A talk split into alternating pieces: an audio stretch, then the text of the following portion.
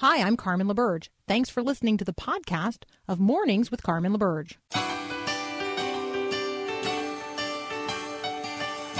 Thanks again for listening to the special edition of Mornings with Carmen LaBerge on Faith Radio for this Christmas Eve day. I'm Paul Perot, her producer, and we continue with our special Lessons and Carols edition of Mornings with Carmen. Angels we have heard on high, sweetly singing mountains in reply echo back their joyous strains. So, this is the second hour of a special edition of Mornings with Carmen here on this Christmas Eve. We're really going to spend our time in lessons and carols today. Uh, and so, on this 24th day of December, we uh, have been looking at Luke chapter 24. So, I would be mindful at the outset of this hour simply to ask, Where in the Word are you today? Um, and my guess is that uh, if you are following any kind of Advent devotional, if you are following any kind of reading plan, uh, you are somewhere in the birth narratives of Jesus, which means that you are somewhere in the opening chapters of either Matthew or Luke.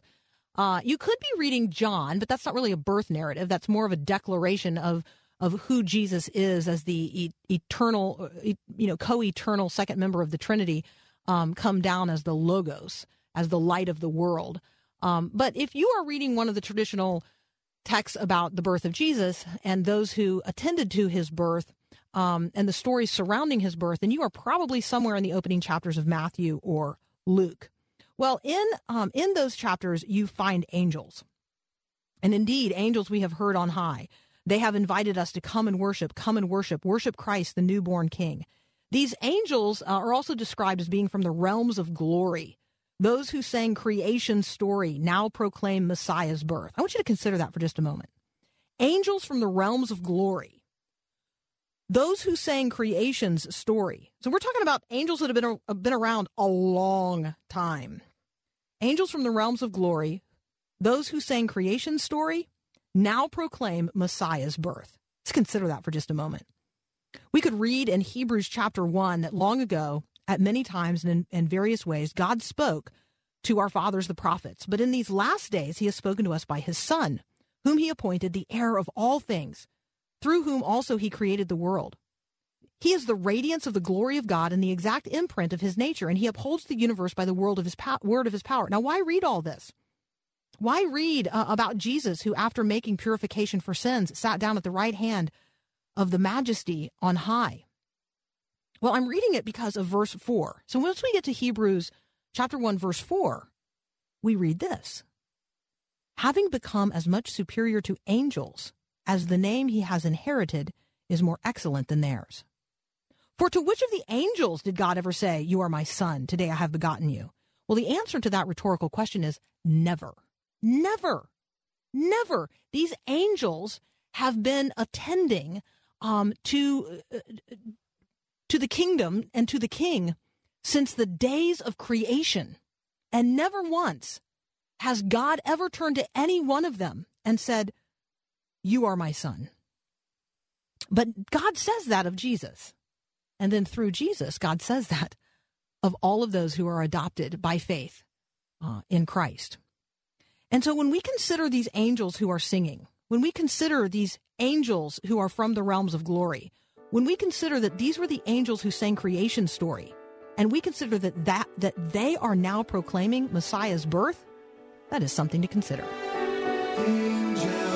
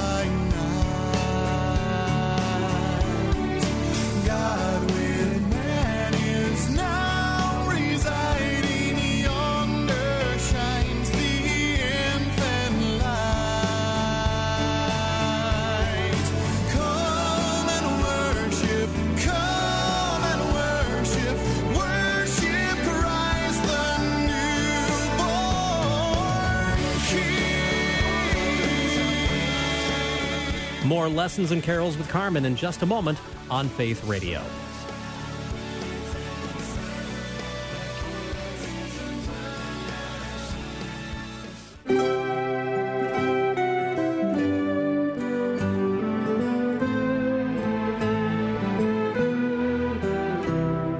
So Christmas is a, a time of, of great mystery. Um, you just think about all of the anticipation that everyone is feeling today about what's in those boxes under the tree. Uh, I don't know about you, but um, when I was a little kid, I I was not very patient in terms of waiting to find out what I was getting for Christmas. I was that kid who, between the time that I got home from school and my parents got home from work, man, I was the kid that was in every closet and every cupboard and looking behind every, you know, in every nook and cranny and out in the garage and up in the attic trying to find my Christmas gifts.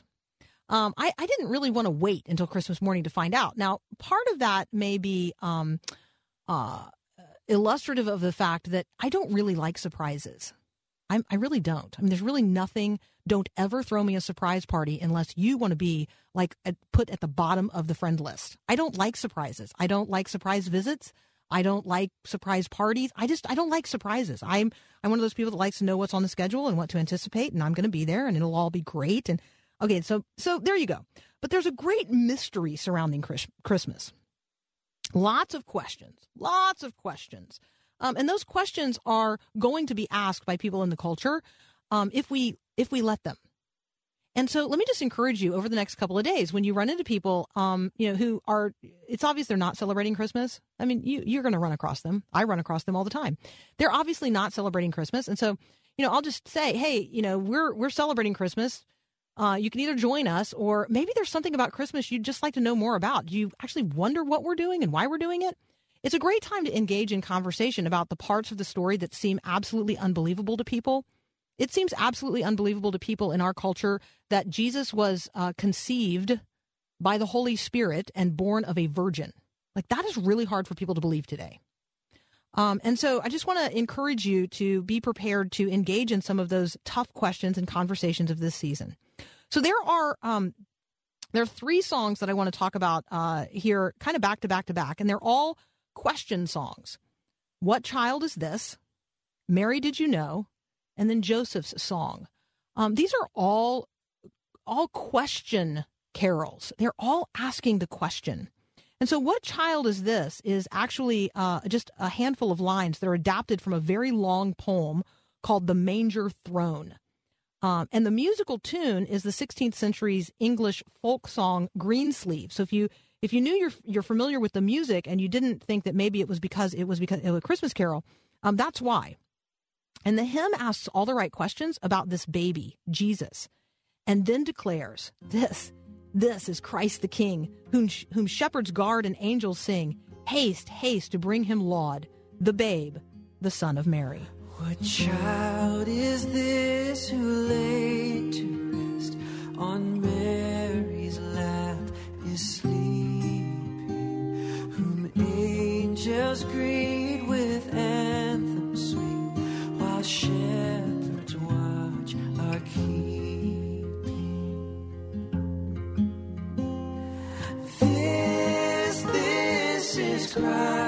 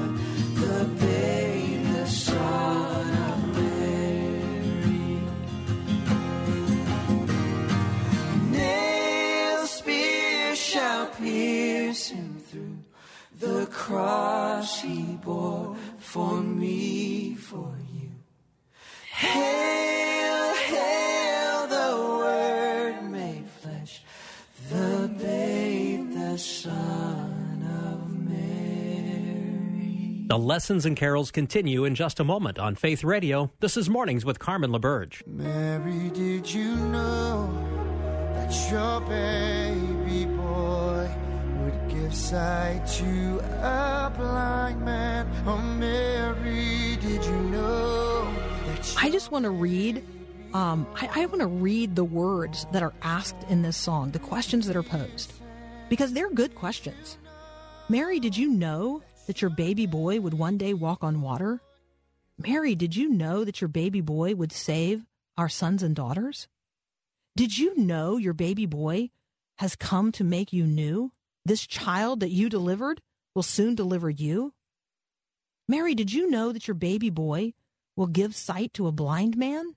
Did you know that your baby boy will calm a storm with his hand? Did you know that your baby boy has walked where angels trod?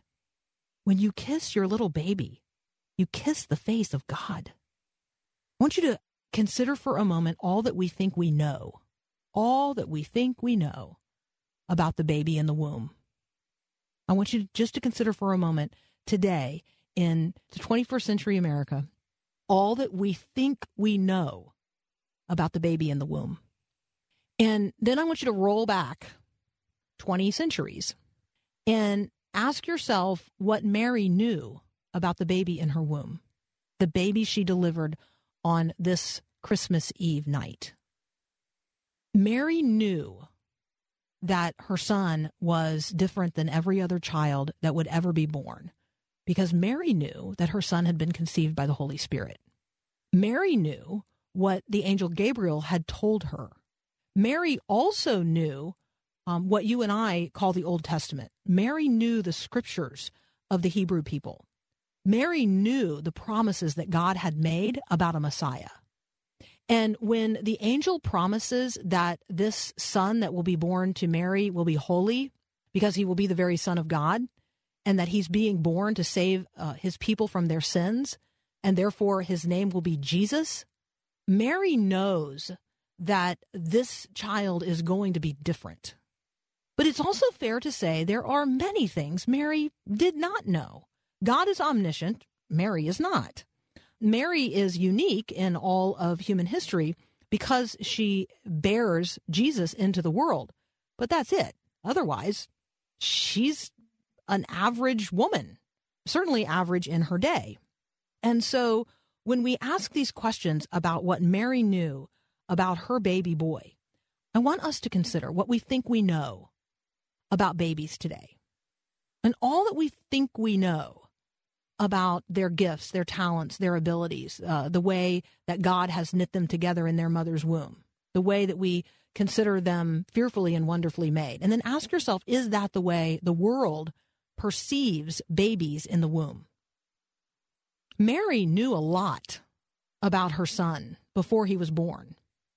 And Mary grew in her knowledge of him over the course of her life. There were obviously there's obviously evidence in the scripture that Mary did not quite understand uh, Jesus in his ministry.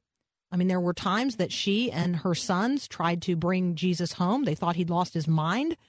And Jesus actually, you know, says, you know, my mother and my brothers are the ones that do the will of the Father. So there, there's clearly some things that Mary does not know about Jesus along the way, but it's also clear that she's present at the crucifixion, that she bears the soul wound that Simeon predicts when Jesus as an infant is presented in the temple. So there's just a lot here. If Mary had questions worth pondering in her, in her heart, Joseph surely had even more. Uh, Joseph is the often forgotten uh, man of Christmas. And I really appreciate Michael Card's uh, Joseph's song. Uh, it may be one that's new to you, and you may not even consider it very Christmassy. Um, but when Michael Card was here on on the program, um, he shared uh, the backstory of this particular song, and he said that it, you know, really this song came to him when he was watching his brother hold his infant child for the very first time, and all of the questions that flood through the mind of a man when he is holding that sacred trust of an infant for the first time. So the song goes like this How could it be? This baby in my arms, sleeping now so peacefully, the Son of God, the angel said, How could it be? Lord, I know he's not my own, not of my flesh, not of my bone. Still, Father, let this baby be the son of my love. Father, show me where I fit into this plan of yours. How can a man be father to the Son of God? Lord, for all my life I've been a simple carpenter. How can I raise a king? Every single one of us uh, who are entrusted with raising a child have been entrusted by God with the raising of the sons and daughters of the kingdom. Let's listen to Joseph's song. How could it be this baby in my arms sleeping now so peacefully. The son of God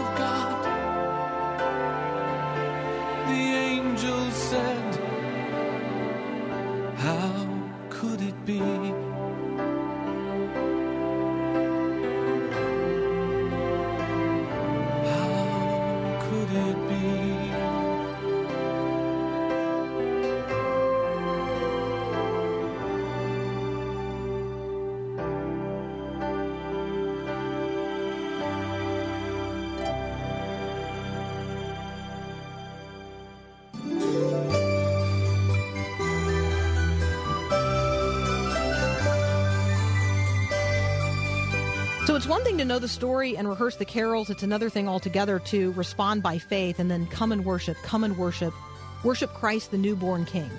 What child is this ends with the call that loving hearts would enthrone Jesus. It's really a question of me or thee. I mean, either either I am sitting on the throne of my own life and I think I am uh, autonomous and totally self-governed, or I recognize that I am a person under authority, willingly submit, submitting myself to the lordship of Jesus Christ, who is indeed enthroned in my heart. So it's hard for us to say out loud um, when we're focused on the story of a baby's birth, but it's right here that we have to acknowledge that Jesus was born to die. The manger makes the cross possible. The incarnation is necessary for the atoning work of Christ on the cross, and this, this child, sweet and tender, is indeed the Savior of the world. In just a moment, we're going to return to that conversation.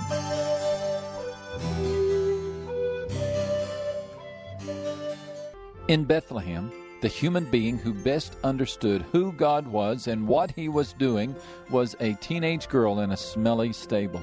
This is Max Lucado. As Mary looked into the face of the baby, her son, her Lord, his majesty, she couldn't take her eyes off of him. Somehow she knew she was holding God. So this is he. And she remembered the words of the angel when he said, His kingdom will never end. Oh, he looked like anything but a king. His cry, though strong and healthy, was still the helpless and piercing cry of a baby. Majesty in the midst of the mundane, holiness in the filth of sheep, manure, and sweat. Divinity entering the world on the floor of a stable, through the womb of a teenager, and in the presence of a carpenter. God came near.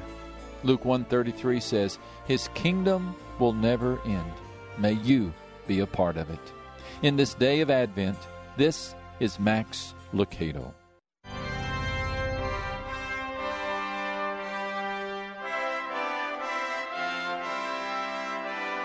Oh, come. Oh, come, all ye faithful.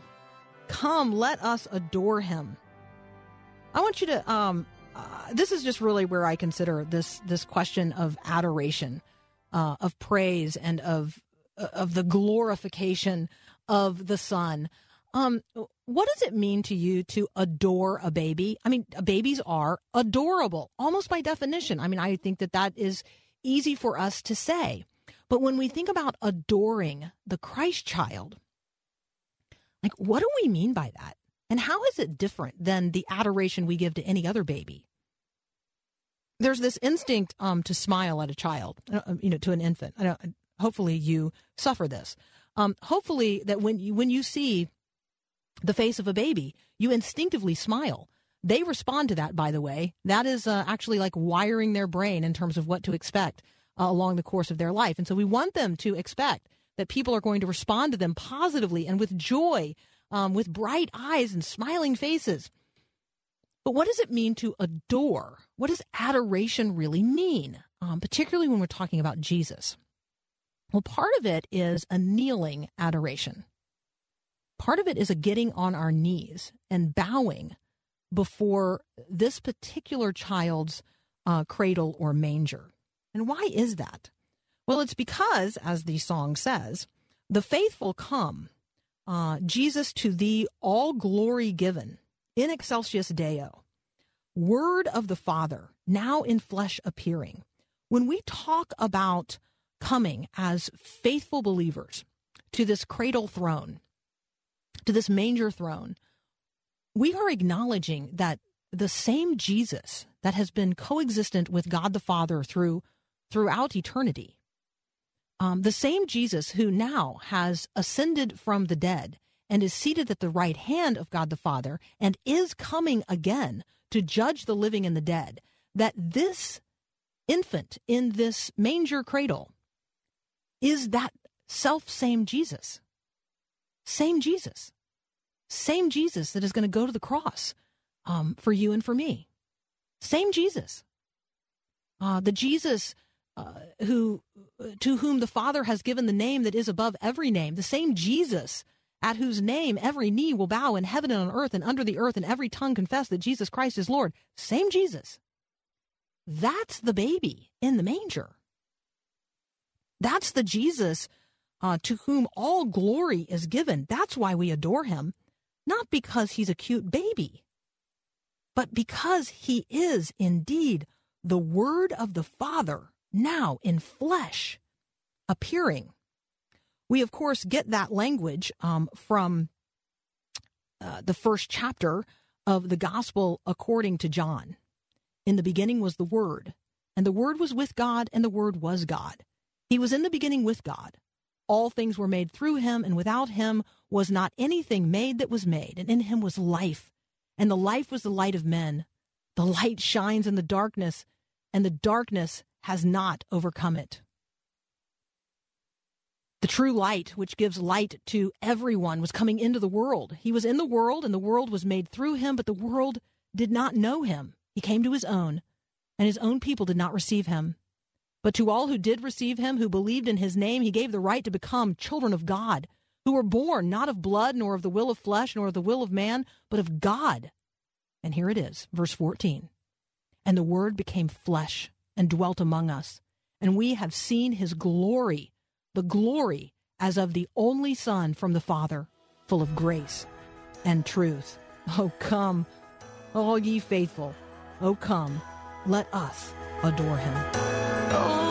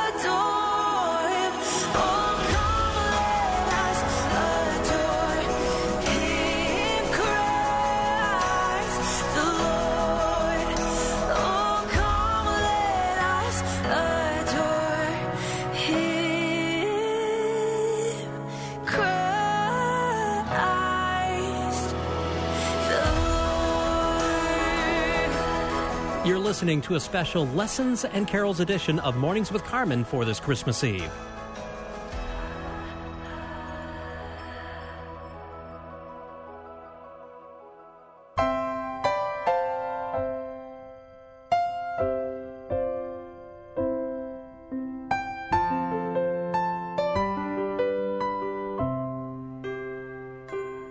So we're going to turn now to Psalm 98, verses 1 to 4. Th- This is going to sound really familiar, and you're going to wonder why I'm reading it as a um, as a lead-in to a Christmas carol. But here we go. Um, Psalm 98 begins, "Oh, sing to the Lord a new song, for He has done marvelous things. His right hand and His holy arm have worked salvation for Him. The Lord has made known His salvation. He has revealed His righteousness in the sight of the nations." He has remembered his steadfast love and faithfulness to the house of Israel. All the ends of the earth have seen the salvation of our God. Make a joyful noise to the Lord, all the earth. Break forth into joyous song and sing praises. So it was based on this particular text that Isaac Watts wrote a hymn.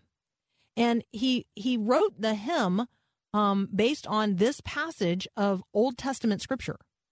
This passage of scripture is not from the first chapter of Matthew. It's not from the first chapter of Luke. It's not from the first chapter of any other uh, New Testament book. This is an Old Testament chapter of scripture.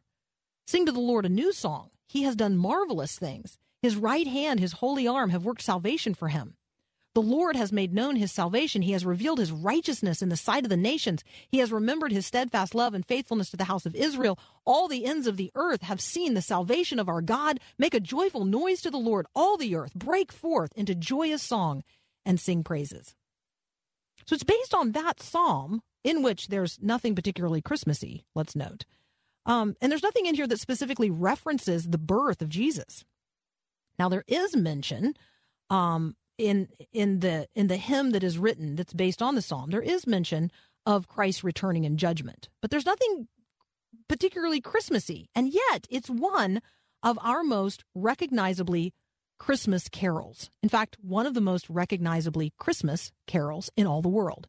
It's called joy to the world. Joy to the world is an invitation um, to not only look back at the birth of Jesus, the incarnation of Christ, but to look forward to his coming again as the king in full glory, as the one inaugurating uh, the fullness of the kingdom of heaven upon the earth, the new heaven and the new earth, the coming of Christ again. And so, yes, we look back to his first advent and joy to the world we sing. We look back to the birth of Jesus, to Mary, um, and to what we now call Christmas and we sing joy to the world. But we also look forward with great anticipation to Christ's second coming, because it's only then that we're going to actually get to fully enjoy the wonders of his love, the wonders of his love in their fullness for all eternity. Joy to the world. Joy to the world, the Lord is come. Receive her King. Let every heart prepare him room, and heaven and nature sing, and heaven and nature sing, and heaven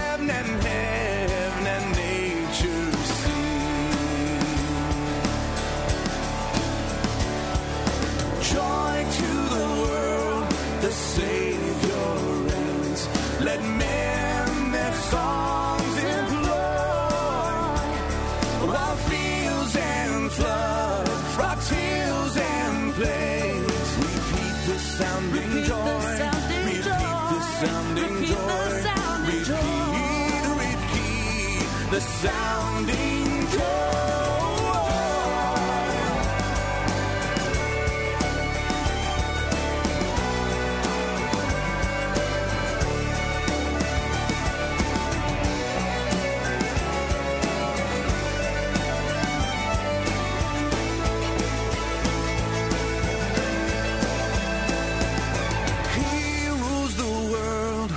Truth and grace and makes the nations prove the glories of his righteousness and wonders of his love.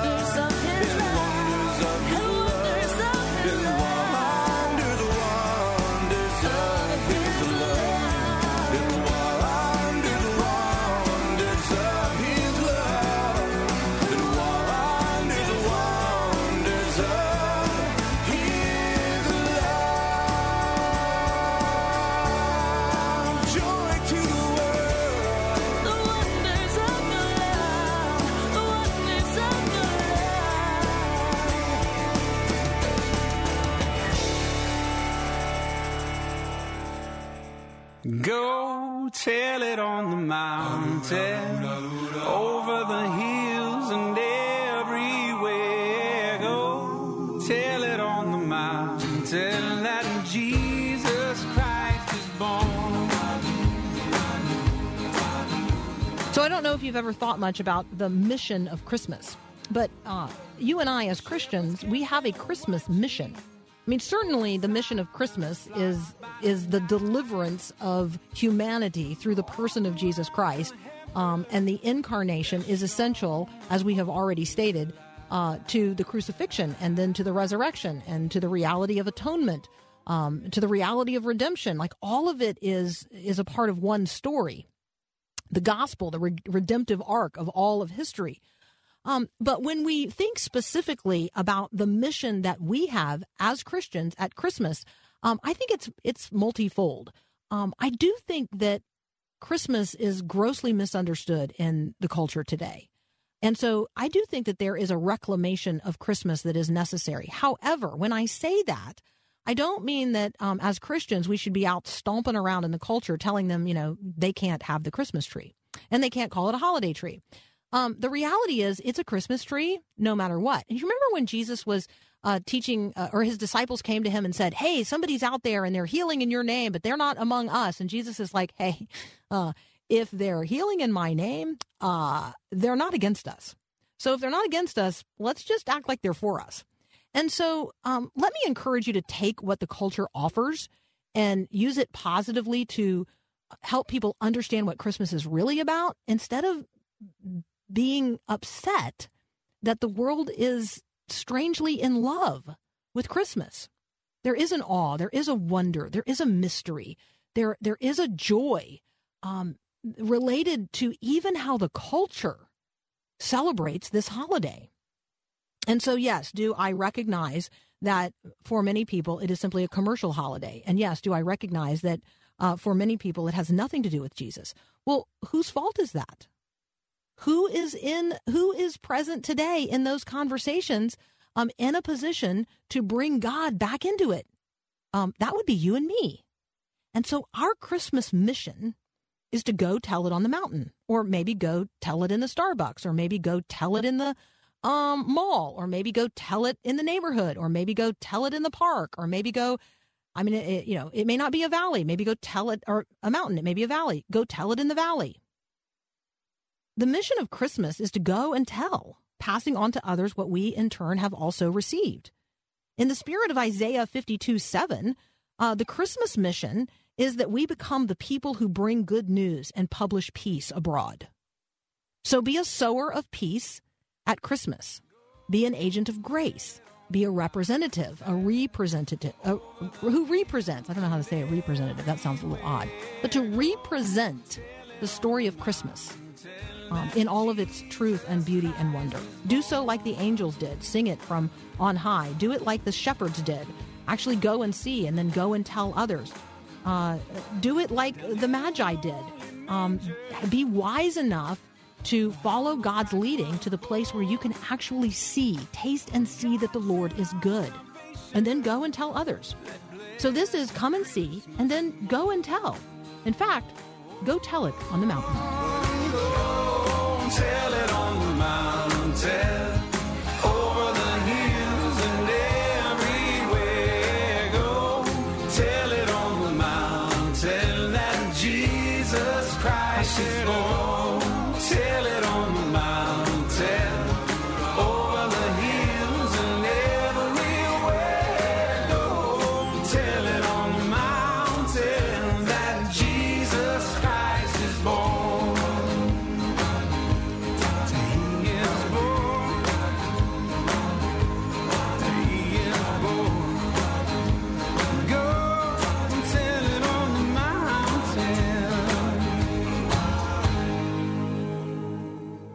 Thanks for listening to this podcast of Mornings with Carmen LaBerge from Faith Radio. If you haven't, you can subscribe to automatically receive the podcast through iTunes or the Google Play Music app. That way, you never miss an episode. It's also available anytime at myfaithradio.com.